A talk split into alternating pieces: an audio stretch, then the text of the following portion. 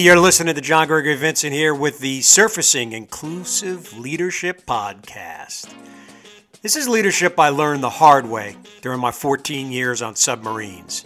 After a Gallup gig, working for the best human behavioral organization in the world, I was ready to launch my coaching, advising, and training company, The Submarine Way. So, hey, let's cast off all lines because we're getting underway the Submarine Way.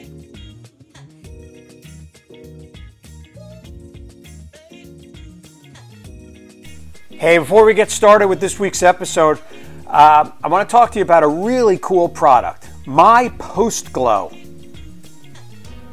And that is a uh, company that, that wants to help you recognize and celebrate big milestones.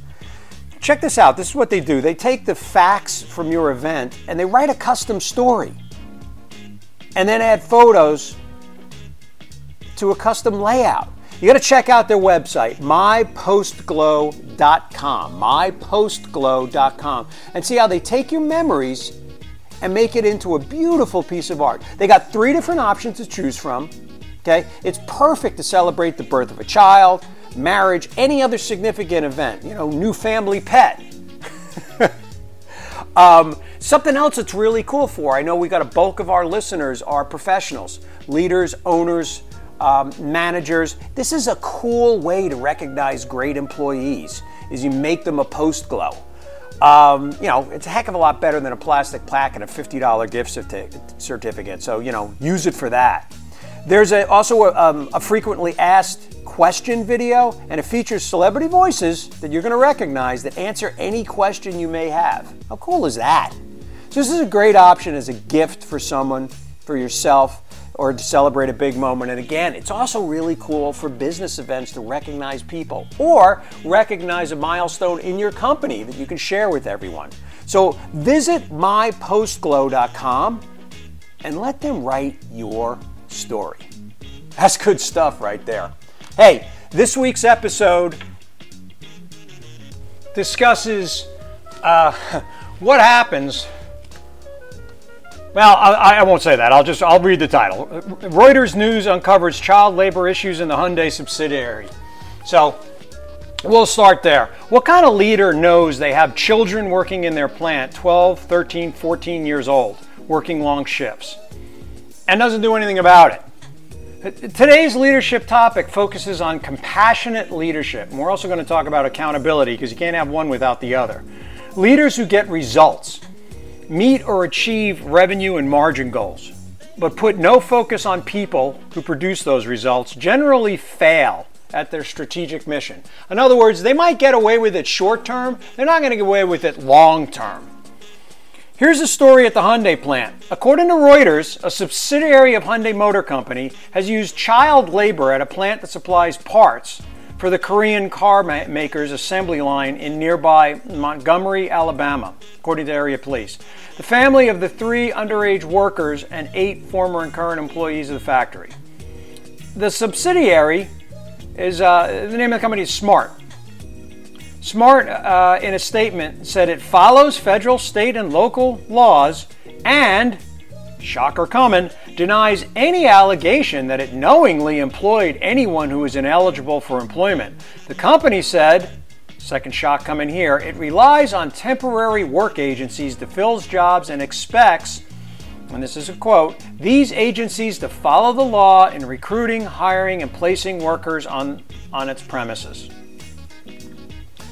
So let's unpack that just a bit. D- did you hear any compassion when they about, oh my goodness, we have kids working here? Did you hear any accountability that, you know what, we hired the temporary company, if in fact what they say about the temporary company is true, we're ultimately responsible, they're working in my plant. Notice we didn't hear any of that. So let's unpack a little further. Could anyone listening to, to, to Surfacing Inclusive Leadership podcast, do you think you could identify the physiology of a 12, 13 year old? Do they look different? Do they sound different? Do they act differently? Specifically, do they have uh, you know the cognitive abilities? Is it required that leaders of the plant and fellow workers maybe on the line speak up when they suspect these are young young employees and that this work environment might even be dangerous? Now, I can't make any presumption here because it doesn't talk about it that people working that line or working with these children didn't say something to somebody. You know, I, I don't know that. I'd like to think they did, and this was a failure up there. But somebody somewhere knew something above the level that these children were working at. All right, that we have to know. So, what two leadership qualities play into this most? We talked about these a bit earlier, but here accountability, absolutely, right? Accountability to do the right thing, surface concerns, and if necessary, whistleblow. Accountability to say, hey, if we employed this company, it's still on us. We have children working in a dangerous environment. And how about compassion?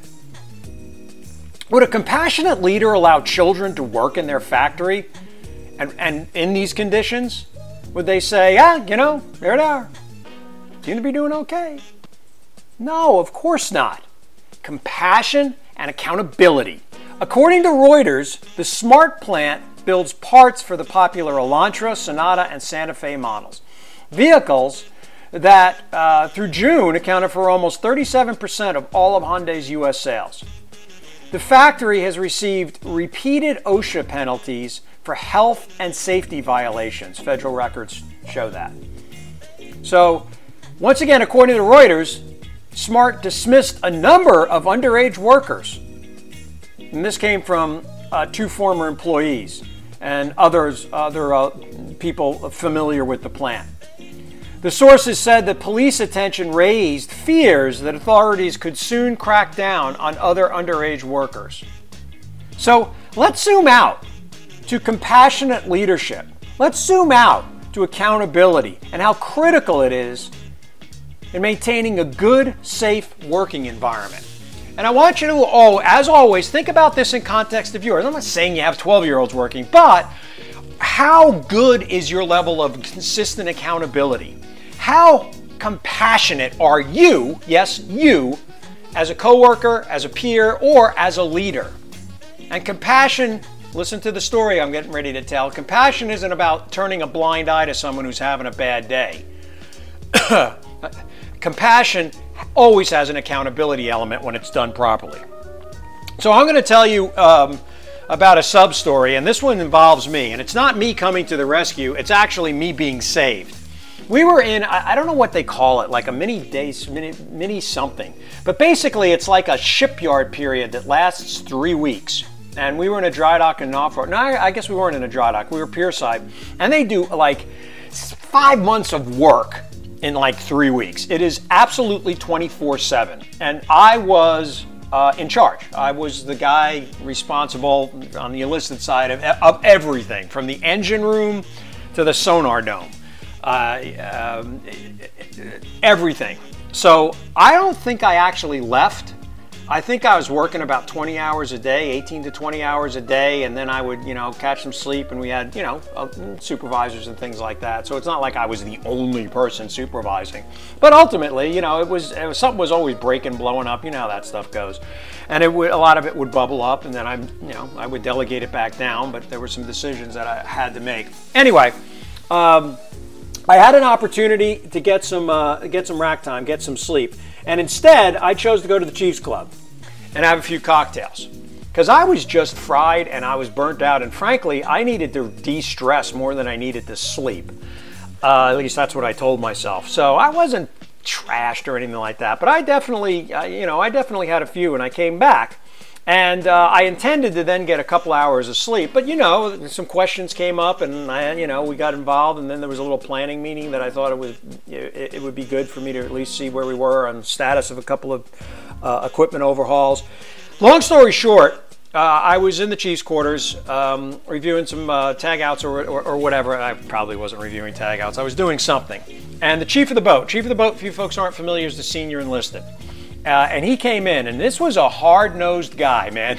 This is a no-nonsense, old-school guy, and he smelled alcohol on my, on you know, he smelled alcohol on me. You know, it's a submarine, it's tiny, and the chief's quarters a tiny part of a tiny submarine. And uh, he kicked everybody out. There were two or three other chiefs in there. And I, I, thought I was I thought it was done. I thought it was over because the first thing he did was he held me accountable.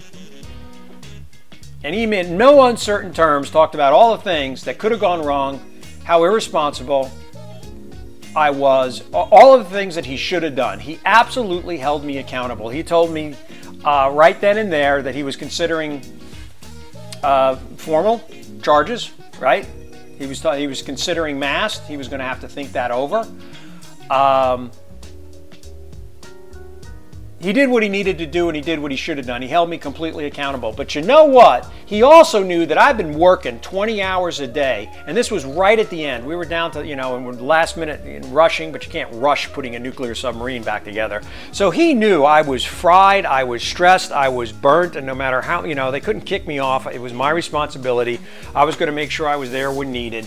So he understood that there were factors here other than me just wanting to go out and have some drinks. Um, so ultimately, he did not write me up. I did not go to Mast. Nothing was formal. He let me know in no uncertain terms if anything even close to this ever happened again involving me, all bets were off, as they should have been. But he didn't do anything, and that wasn't him letting me off the hook. I knew exactly that I was essentially on probation, and he was there for two more years, by the way. Uh, and he would have done what he said he was going to do, no doubt about it. But he gave, but, yeah, but he showed compassion because he knew what I've been trying to do. He knew. So all of that goes into it accountability, but compassion, taking in the whole picture and not just the single act. The second example I want to give is every time we go into an organization, whether they have 50 employees or 5,000, again, most of our clients are in tech. Most of our clients are fast growing, but we always hear when we say, Hey, what do you think your biggest challenges are? They always say, You'll hear a little bit about staffing or a lot about staff, but what you're always going to hear is communication.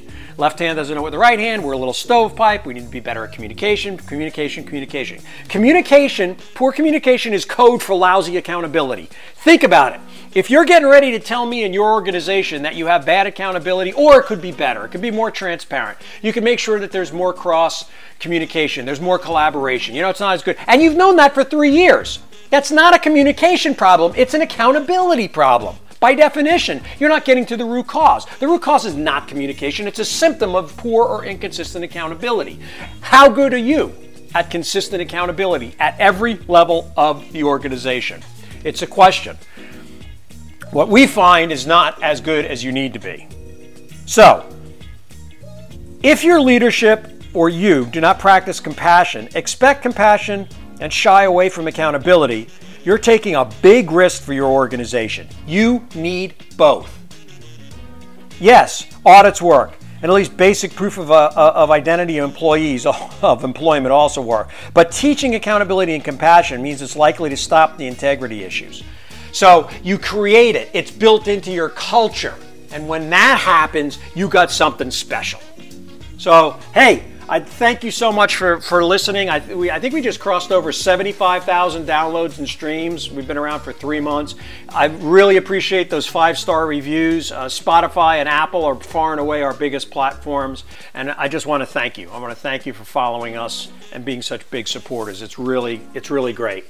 Lastly, uh, the Submarine Way.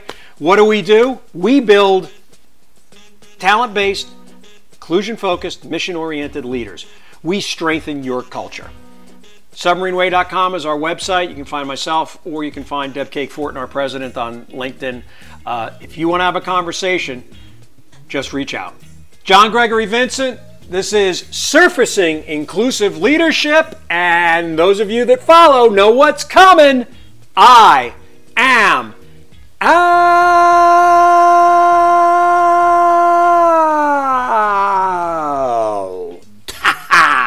Hey, you got to change it up every once in a while.